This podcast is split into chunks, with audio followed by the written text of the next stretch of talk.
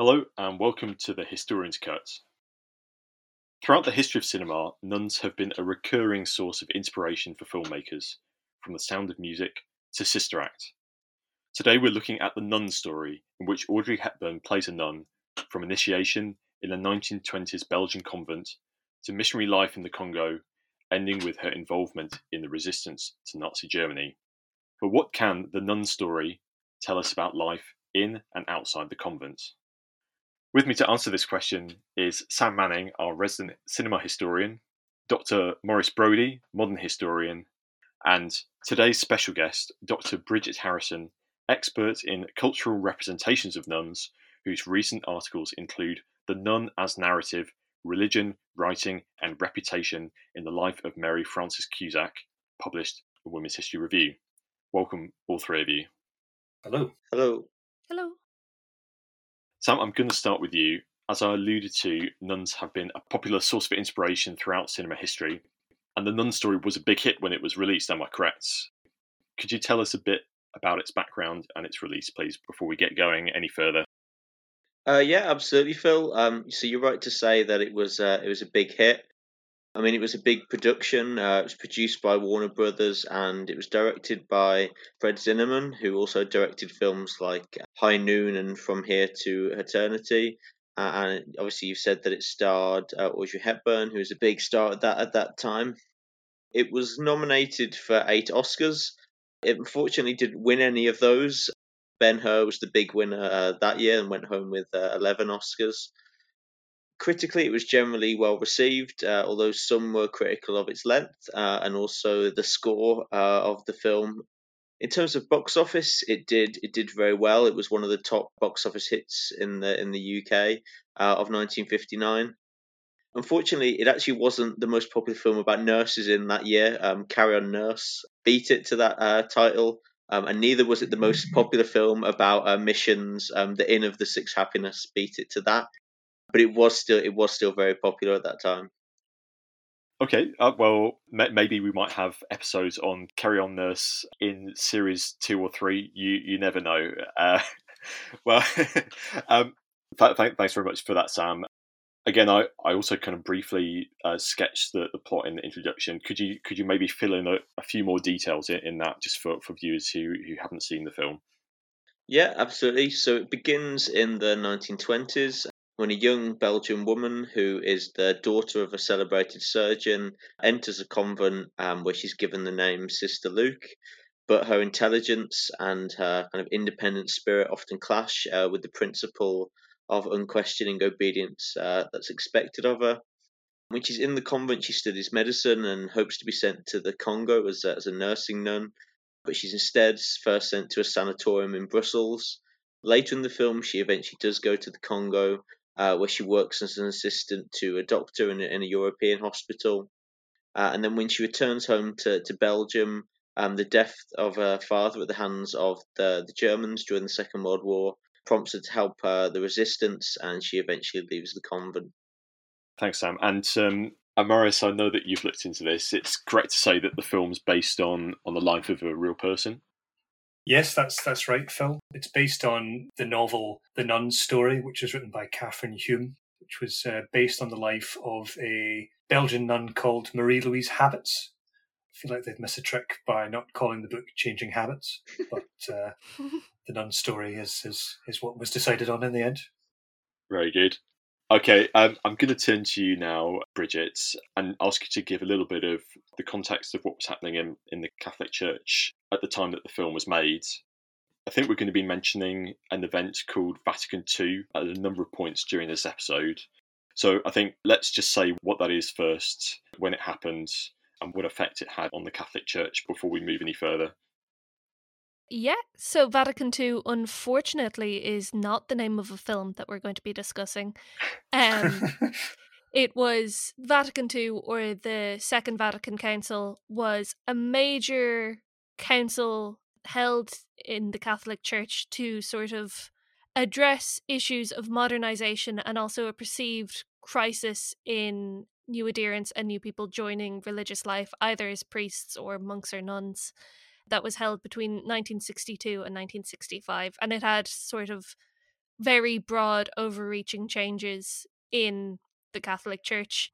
It's when things like the vernacular Mass started to become more standard, a greater emphasis on ecumenism, greater reconciliation between the Catholic Church and Judaism and Jewish communities, obviously, following some of the events covered in the film.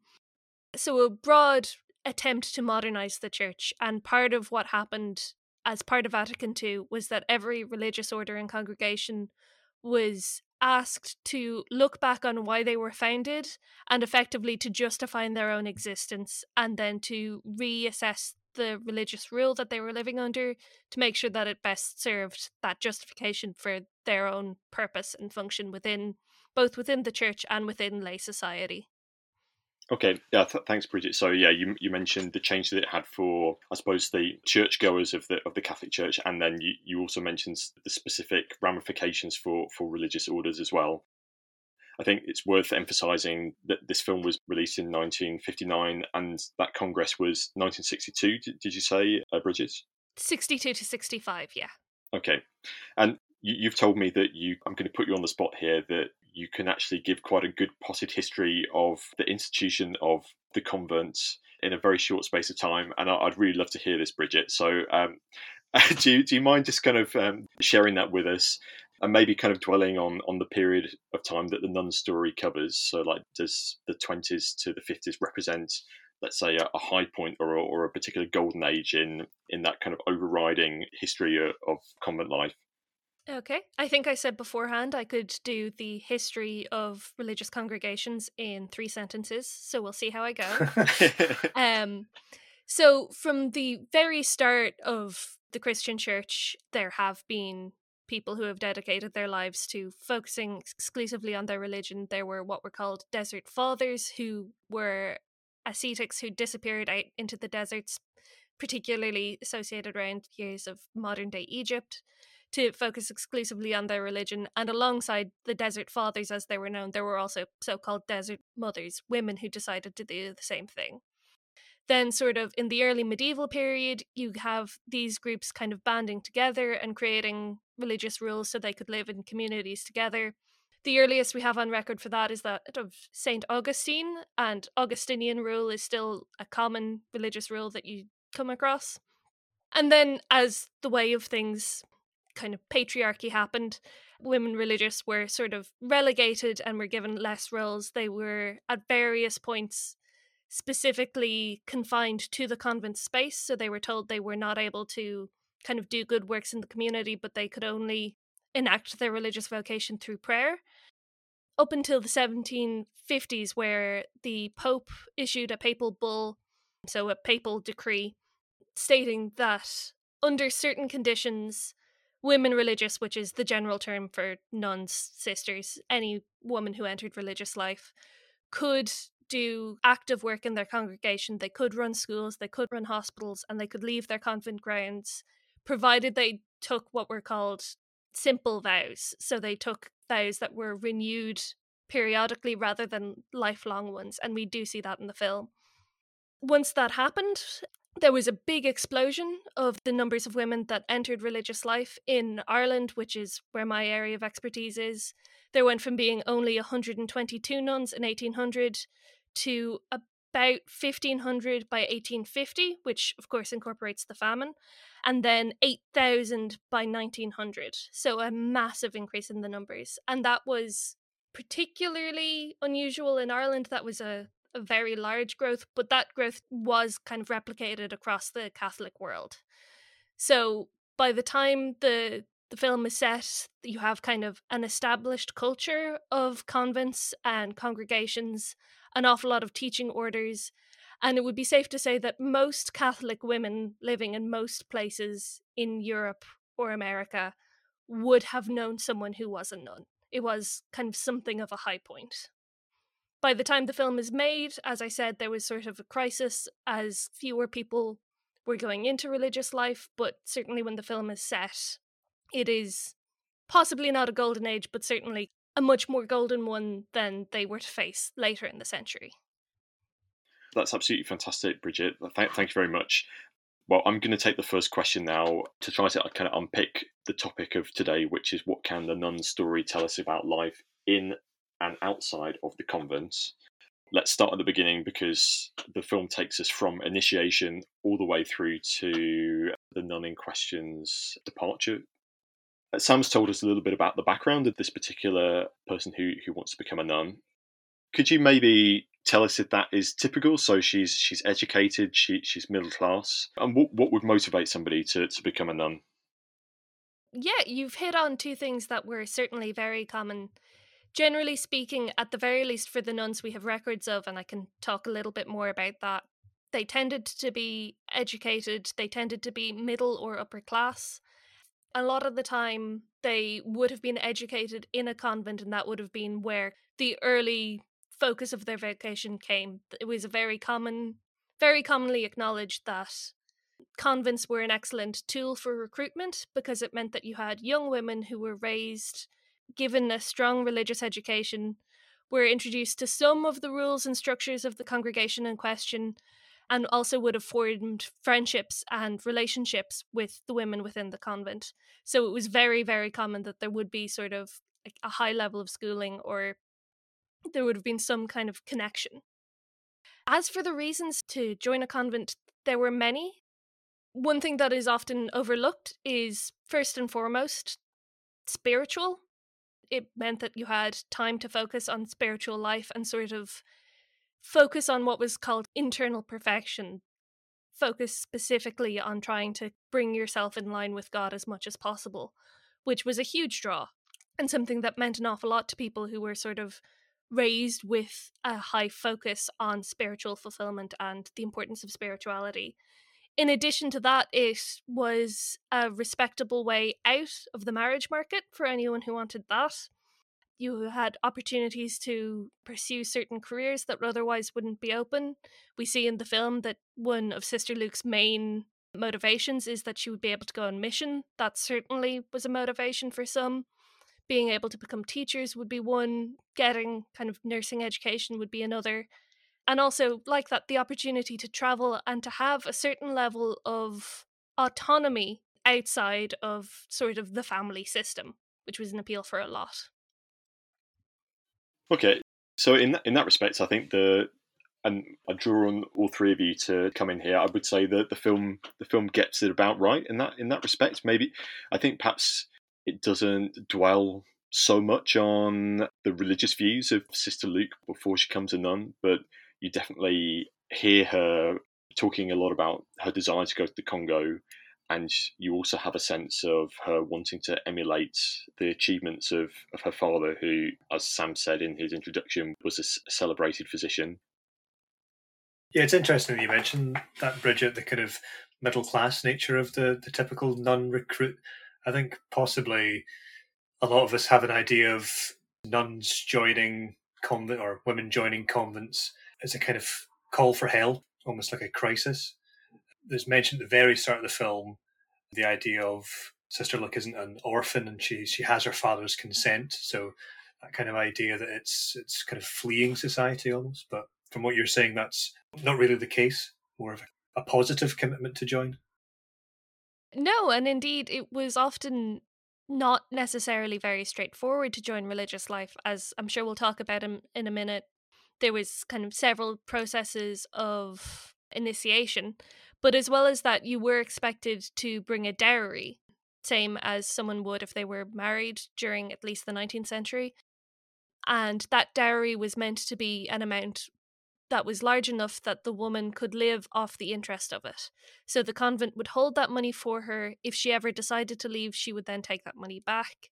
But that money would be enough to financially support her lifestyle in the convent going forward. And that's obviously a fair amount of money, and it did require parental approval to get that money for many women. The level of affirmative support that women received for joining religious life changed massively from family to family. You do get accounts of people having to convince their parents, accounts of people sort of making compromises with their parents, and some accounts of people waiting until their parents died before they actually entered. But it did, at the very least, require sort of tacit approval.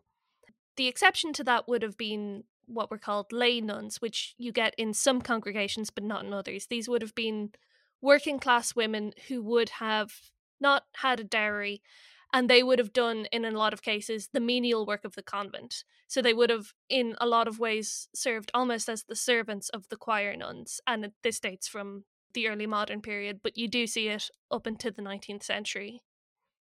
You mentioned the kind of hierarchy there bridget between the nuns able to provide a dowry and the ones who weren't. I'm wondering if you could say a little bit more about the kind of more general hierarchy within the, the convent. It's fairly obvious from the film. The age seems to play quite a, a large part in how each sister is, is respected amongst the sisterhood, I suppose. What was the various stages of, of becoming a nun? How did you rise through the ranks? Yeah, so First and foremost, the structure of the convent was at the very least meant to be democratic, like that there was the figure of the Mother Superior who would be the final word on things, but that was typically an elected position. Sometimes a priest from outside would, uh, or a bishop would nominate someone for that role, but typically in most religious congregations, again, these things vary, that would have been an elected role and it would have been elected for a certain period of time. But the first step would have been postulancy, which again varies from congregation to congregation, but typically about six months, which would have been the first step in joining. In becoming a postulant, that often started the religious process, and a big part of the role of postulancy was weeding out people who weren't suitable for religious life. So that's when they tended to sort of give people very hard labor, reduce sleeping hours, and sort of make sure that people were certain about what it was that they wanted and challenge their expectations of what they expected out of religious life. And that would have been about six months typically. Sounds like hazing almost. A little bit. I have compared the process of becoming a nun. It is a little bit like a boot camp in a lot of ways, in that part of what is being done is the breaking down of individual identity and the formation of corporate identity. And then that comes in more with the novitiate when you are trained very, very strongly in the religious rule, very specific behaviors, both in terms of general, broader morality and also timetabling when you get to do each thing, how your day should be structured. And the novitiate process would often involve any training that needed to be done teacher training, nursing training. And that, again, it varies from congregation, but normally a period of one to three years. And then there would be the taking of the religious vows, either temporary vows or solemn lifelong vows, depending on the congregation. So, one of the things you talked about there, Bridget, was um, the process of depersonalization. And I think this is depicted quite clearly in the, in the film. So, you see things like obviously the fact that she has to change her name when she enters the convent, but also she has to, to cut her hair I mean, are these the kinds of things you're you're talking about, and, and how well do you think the film represents the process of becoming a nun and adjusting to convent life? Yeah, I think the film the film does a very good job of showing a way to look at religious life, and I can kind of talk about what film and literary traditions it's drawing on.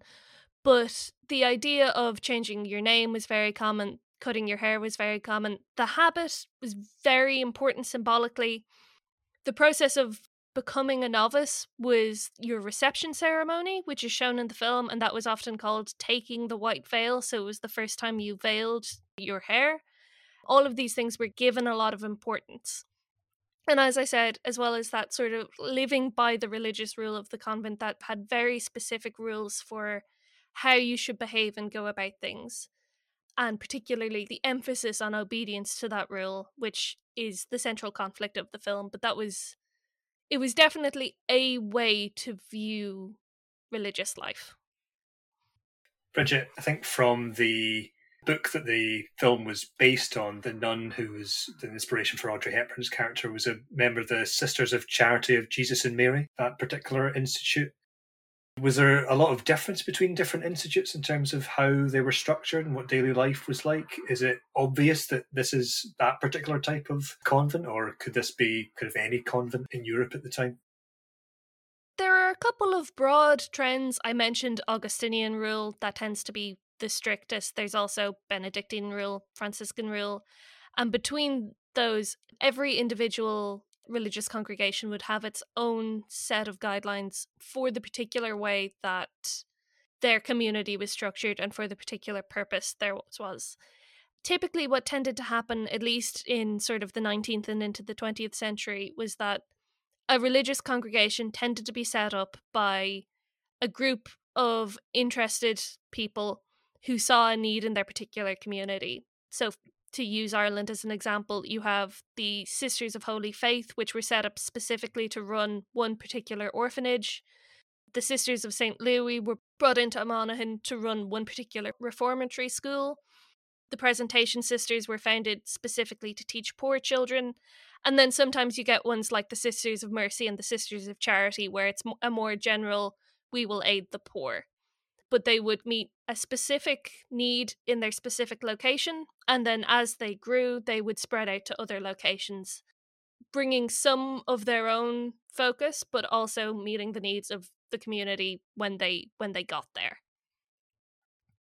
I think it is worth making clear to our listeners that this is a significant part of the film, isn't it? It's about, I don't know, maybe the first at least 45 minutes, possibly an hour, where that there is actually very little dialogue, isn't there, and actually very little progression of the plot. I think it almost has a kind of a documentary feel of observing the process of an initiation through to taking the veil, if I'm using the, the right terminology. And all through that time, the, the different norms and rules that the character is having to adapt herself to. It really is a really is a big part of the film. Well, Bridget, you, you mentioned about the, the role of convents in the community, and that's where the, the film then goes to next, doesn't it? Maybe we can also look at this this aspect of convents as, as public service providers. We see nuns as nurses. You've talked about nuns as teachers. The sanatorium that Sister Luke works in is a is a mental health institution. So this gives a very strong idea of convents as as public services providers. Would you would you like to kind of elaborate on that a little bit? Yeah, absolutely. As I said, that was one of the founding motivations for a lot of the more sort of modern modern inverted commas um, religious congregations that were founded in the 18th 19th and early 20th centuries they were quite specifically based around the idea of lending public support and doing charity work. And as we see in the film, that lends into the missions. The film itself presents quite an interesting example of two traditions of depicting nuns' lives that of sort of almost ha- hagiography in some instances of showing kind of the wonderful sacrifices and the great work that is done that is largely in the second half of the film and then the first sort of showing the nuns and the convent as the other leaning into the sort of the oddness and the strangeness and the idea of sort of pulling back the curtain and seeing what religious life was like and also emphasizing particular hardships and strife. You see that a lot in early victorian literature and even going back to the french enlightenment there was a lot of concern about convents and women being trapped in convents women taking a notion when they were young and then ending up being trapped in convents for years and years. So the film is definitely playing off that, but also showing the more positive side of religious life as well that would have been pushed more by Catholic sources. To look at that question of convents as, as service providers for, from another viewpoint, like you can maybe answer this question perhaps better f- from an Irish perspective than from a Belgian one. But if you if you fell ill in the first half of the 20th century, uh, what's the chance that it would be a nun who would be taking care of you. It was certainly more likely that if you needed to learn your letters, that it would be a nun that would teach you. But there was certainly a large emphasis on nursing within many religious communities. There was the Bon Secours nurses, which ran several hospitals. Uh, in Ireland, there is still controversy because the Sisters of Mercy own several hospital sites, but it would have been like a fairly prominent part of religious life I can also borrow from my own family history, which is that my grandmother was sent to train to become a nurse in England by the religious congregation that she went to school with. And she was 99% certain they were doing this in the hope that she would come back and join the congregation. And she knew she wasn't going to.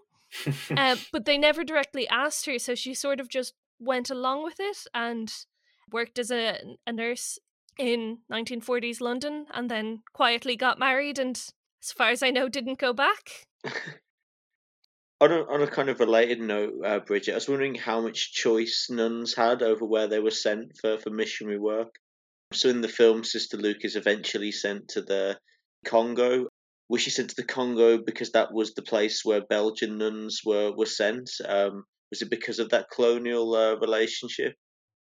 You've sort of touched on two ideas. First, the amount of choice that nuns would have over where they went. Officially, they wouldn't have had any choice. A lot of the time, religious congregations would have taken into account people's personal wishes and also their abilities when assigning people to different roles. But again, this emphasis on obedience, it would have been expected that people would go where they were needed. And additionally, when you look at biographies of women religious, you get accounts of people intentionally not volunteering for the role they wanted as an act of humility. And you see elements of that in the film as well when she is told to fail her exams as a sign of humility. This idea of sort of sacrificing things that would give you personal glory for the sake of demonstrating your own modesty. And you do get accounts of that more broadly as well. On the other hand, yes, people would tend to go where there were already connections.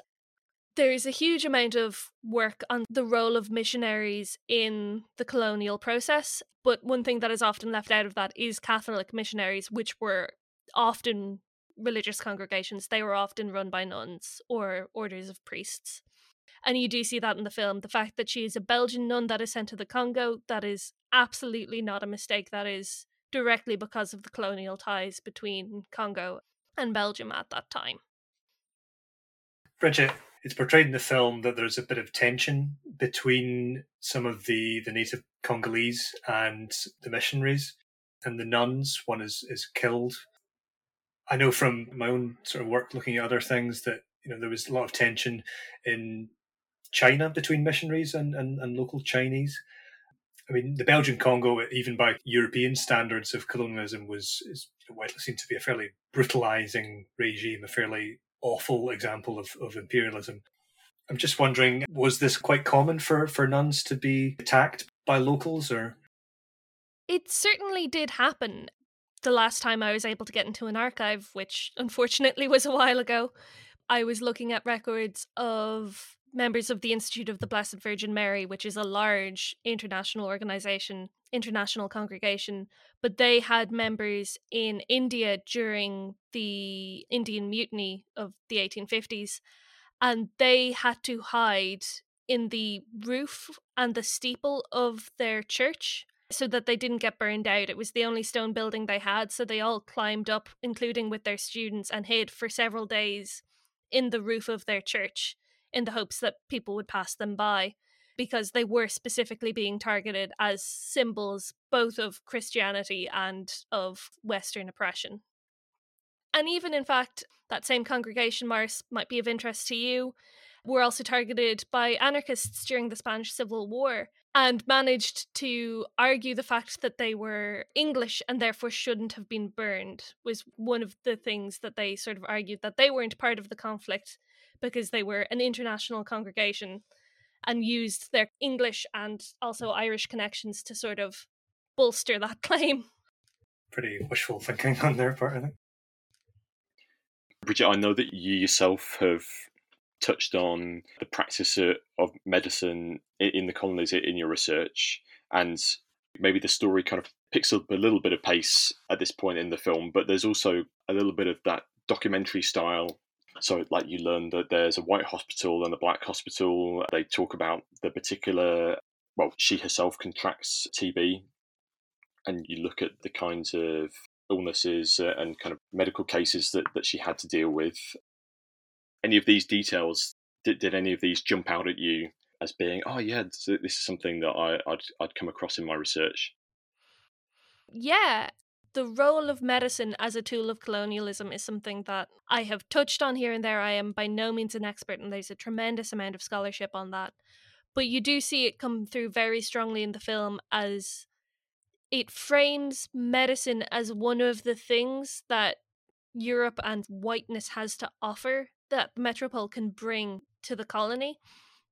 And you see kind of very clearly she references she is shown around a hospital and they talk about how the local women tend not to have children in hospitals they just dig a hole in the ground which is of course absurd but does kind of represent how they saw traditional medicine practices of the Congo and then sort of an emphasis on bringing medicine and hygiene to the Congo and that was a very strong part of the colonial regime particularly in the early 20th century.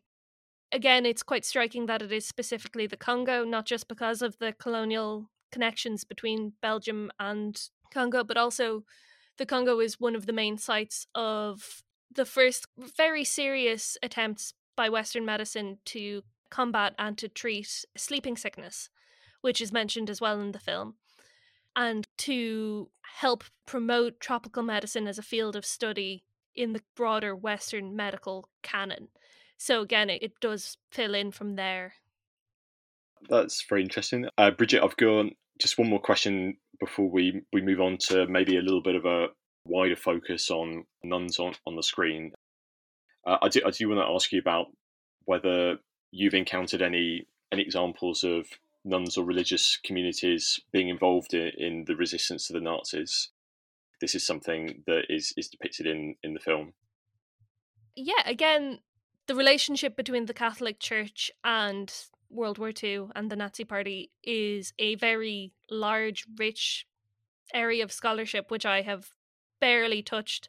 But certainly there were instances of nuns aiding in resistance, nuns particularly hiding people within the convents, and on a number of occasions, nuns hiding Jewish children in their own beds under the understanding that it was unlikely that Nazis were going to come in the night and disrupt the nun's bed and using their own reputation and their own privacy and cultural clout to help protect Jewish children in at least some instances.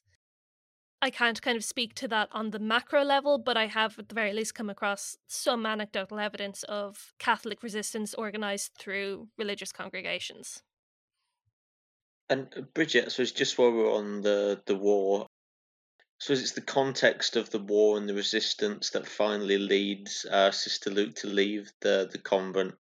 What, what were the challenges of, of leaving religious life, and how how difficult was it to abandon life in the convent? It was not unheard of, but certainly very rare, and would have carried quite a large amount of stigma. I've recently just published an article about Mary Frances Cusack, who is a very prominent Irish nun who did a huge amount of work in Ireland and also in America, published about 50 books, and she left quite near the end of her life. But you did need official sanction in order to do it. You had to sort of get a bishop or often a cardinal. In some cases, Mary Frances Cusack wrote directly to the Pope asking for permission to leave. You needed to seek permission to give up your vows in sort of a voluntary fashion. There was also the option of leaving without permission. There was no legal restraint on people leaving.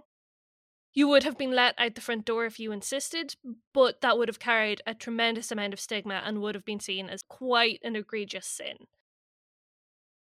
So, as I said at this point, before we do come to a close, we're going to look at maybe more broad topics. And I'm actually going to start with you, Sam.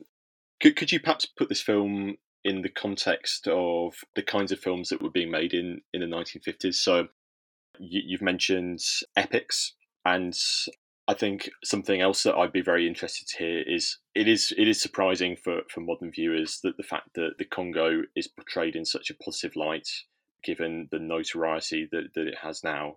Maybe you could also mention the popularity of, of films set in, in the empire that was crumbling by that point. Yeah, I mean, I think the film uh, draws on a number of traditions. So one you've just mentioned there, so as you could what you could call colonial films. So Um, especially in the you know the 1930s, there were lots of British films made about the empire, which were essentially propaganda films. But then you know into the 1950s, you have films like um, The African Queen, which was actually a US UK co production, which again, you know, focuses on missionaries in, in Africa. I suppose then you also have a tradition of Catholicism on, on film, you know, especially, you know, um, Hollywood made lots of films centered on Catholicism in the 1940s and into the 1950s. So things like uh, The Song of Bernadette or The Bells of St. Mary's and then I think finally, yeah, probably have a tradition of you know nuns being depicted in in Hollywood films, which is something that again continued into the 1950s.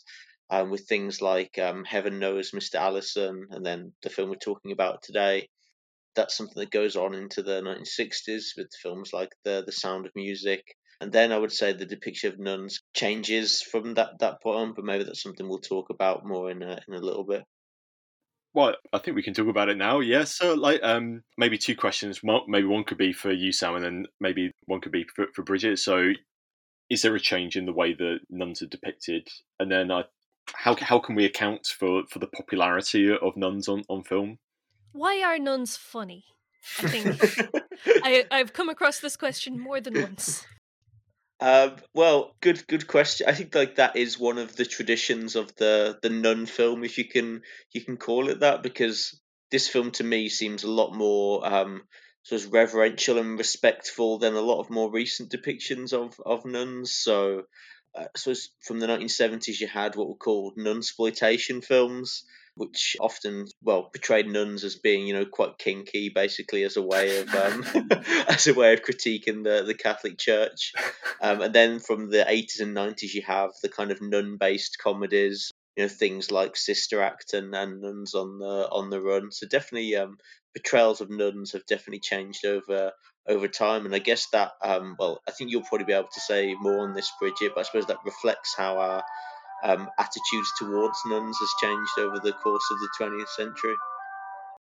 Uh, yeah, uh, for, for, listeners at home, that that that is an ice cream van outside Sam's house. Um, uh, but yeah, Bridget, please continue.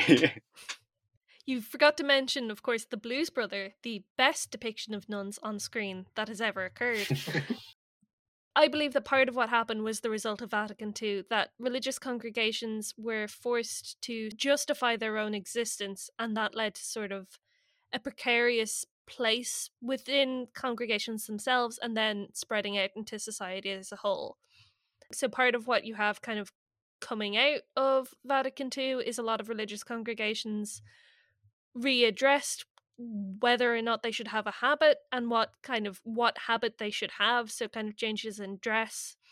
A lot of religious congregations broke up their sort of large convents and started living in normal houses and community homes to try and kind of merge better with the community and then that led to sort of a crisis of identity which then makes it harder to maintain that reverential tone but with the memory of the large amount of respect they used to have, which leads to basically the Blues Brothers. This idea of these like very scary women who ultimately don't have any authority but feel like they do. Maybe we can kind of drill in a little bit more into the link between this film and Vatican II. So it basically depicts the decades immediately preceding Vatican II, more or less. And I think while by the standards of Nuns on the Run. It's quite a reverential film. I think you could see the film as as a criticism of religious life. Is it too simple to say that Vatican II was in part addressing the criticisms that that film was making about religious orders and nuns specifically? Well, probably not directly, but certainly yeah, there was concern about justifying the purpose and the existence of these strict rules which religious congregations lived under and a need a perceived need to modernize and to sort of move with the times and part of that involved much greater fostering of individual identity. So for instance again depended massively from congregation to congregation but you have things like as i said changing of the habits women leaving their hair uncovered, many of nuns for the first time in many, many years. And also things like having more democratic governing systems within the congregations and the communities themselves. Things like nuns having their own money and having control over their own finances, which previously would have been handled centrally. So the film shows a very strict, rigid, rather archaic way of life, which was what Vatican II, in many ways, aimed to address.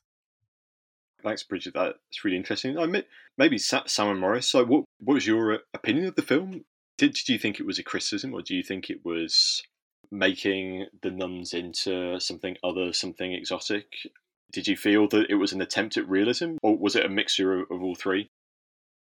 I think it, at different stages in the film, it was trying to do different things. The starting bit, I certainly would say that it, it made uh, religious life look very odd and very structured. And I think it's contrasted quite explicitly, really, at the end to authoritarianism and, and the Nazis coming in. It's you know it's a fairly explicit change of heart that uh, Sister Luke has when you know she's asking the question of you can't just follow orders, linking that you know from German soldiers just following orders and then following orders in, in spirituality and, and and being a nun. Uh, I think where it doesn't have any real criticism is is the section in the Belgian Congo, which does look very out of place to a modern audience. They're still filming under decolonization, so they're not really wanting to address that too explicitly, perhaps. But certainly, it doesn't make being a nun look particularly attractive from my perspective. Yeah. Sam or would, would you either of you like to come in to add or to contradict Maurice there? Yeah, I think it was something, and this is coming as someone who studies nuns, someone who, who sort of has a particular focus on this. One thing that was striking to me was that at some points it did suggest that the problem wasn't so much the convent as it was Sister Luke's attitude to the convent. There is the point where she confesses that she didn't fail her exams, even though she had been advised to out of a need for obedience, and she was told that actually that was too much to ask. And then at other points, she is told that basically her sins, anything that she does against the rule, will be publicly discussed, but that she will eventually, out of time, stop being embarrassed by that. And what we have with Sister Luke is that she is a fairly strong willed person who demands perfection of herself and of others, which is part of her relationship with the doctor, which we haven't had the chance to touch on, and that she can't do that. Whereas perhaps other people could sort of go, Well, I'm never actually going to be able to live this perfectly obedient life. And no one actually, secretly, no one is actually expecting that of me. That's why we have all of these systems. So, kind of looking at as a movement towards perfection rather than expecting perfection from the start. But this is coming from someone who sort of has looked at this from more or less every angle. And I don't think it's necessarily immediately obvious within the film that that is where they're going from it. Well, I think you've put it far more eloquently than I could have done. I think that there is an element of, of kind of tragedy in the in the way that the film is kind of set up well, maybe tragedy is the wrong word. Like the, the conflict in the film is between somebody who is ambitious and strong willed, but at the same time who really wants to make a success out of being a nun. And there is a conflict between somebody like that and the system that she she's trying to make a success out of. And certainly it's telling in the film that she isn't kicked out of the convent and she isn't shown breaking religious rule, like that she has this sort of erotically charged relationship with the doctor in the Congo, but nothing ever actually happens. And when she leaves, she actually has to argue her way and force her way out of the convent because everyone around her thought that she was a good nun. She just wasn't living up to the standards that she held herself to. Is certainly a way to read the film.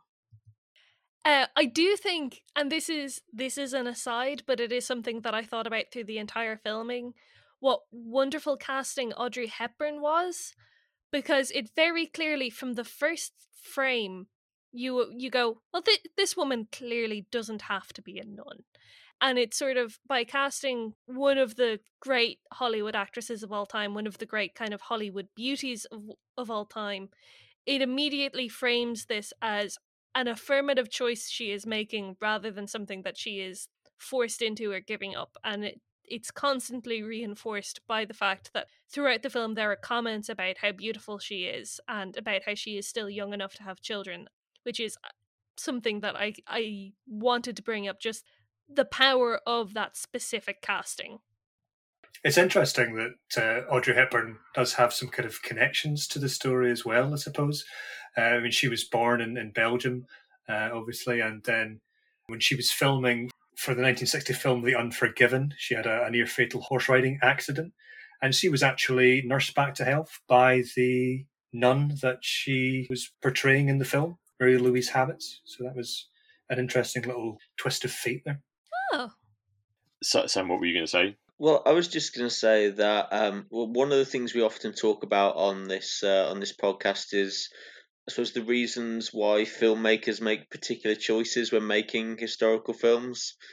So it's interesting that you've just said that you think Audrey Hepburn is, is perfect for the for the part, and I'm sure the the filmmakers picked Audrey Hepburn because they thought that too. But I'm sure there were also commercial reasons for choosing Audrey Hepburn in that she was one of the you know most bankable film stars at that time. So it just I guess it's more of a hypothetical question. I wonder how much of a how much of the decision was based on on commerce and how much of it was based on the fact that she would best represent this type of nun. Thank you very much, Bridget. It's been it's been great to have you on. We like to make sure that we've answered the question that we set out with, which is what can the nun story tell us about life inside and outside the convent? You definitely have answered that question over, over the course of the episode, but if you wouldn't mind just kind of boiling it down to another of your your great three sentence uh, summaries, just, just to close us out with. Yeah, it shows the personal journey and personal stakes that were often there for women who decided to join religious life, as well as giving kind of a wonderful tasting platter of the different areas in which nuns had power and influence in the early 20th century, as well as giving hints as to where the Catholic Church was going to seek change in the period immediately following the film. Dr. Bridget Harrison, Dr. Maurice Brody, Dr. Sam Manning, uh, thank you very much for answering today's question what can the nun story tell us about life inside and outside the convent? I hope you've enjoyed listening, and I hope you'll join us for the next episode of The Historian's Cut. Thanks for having me. Bye. Cheerio.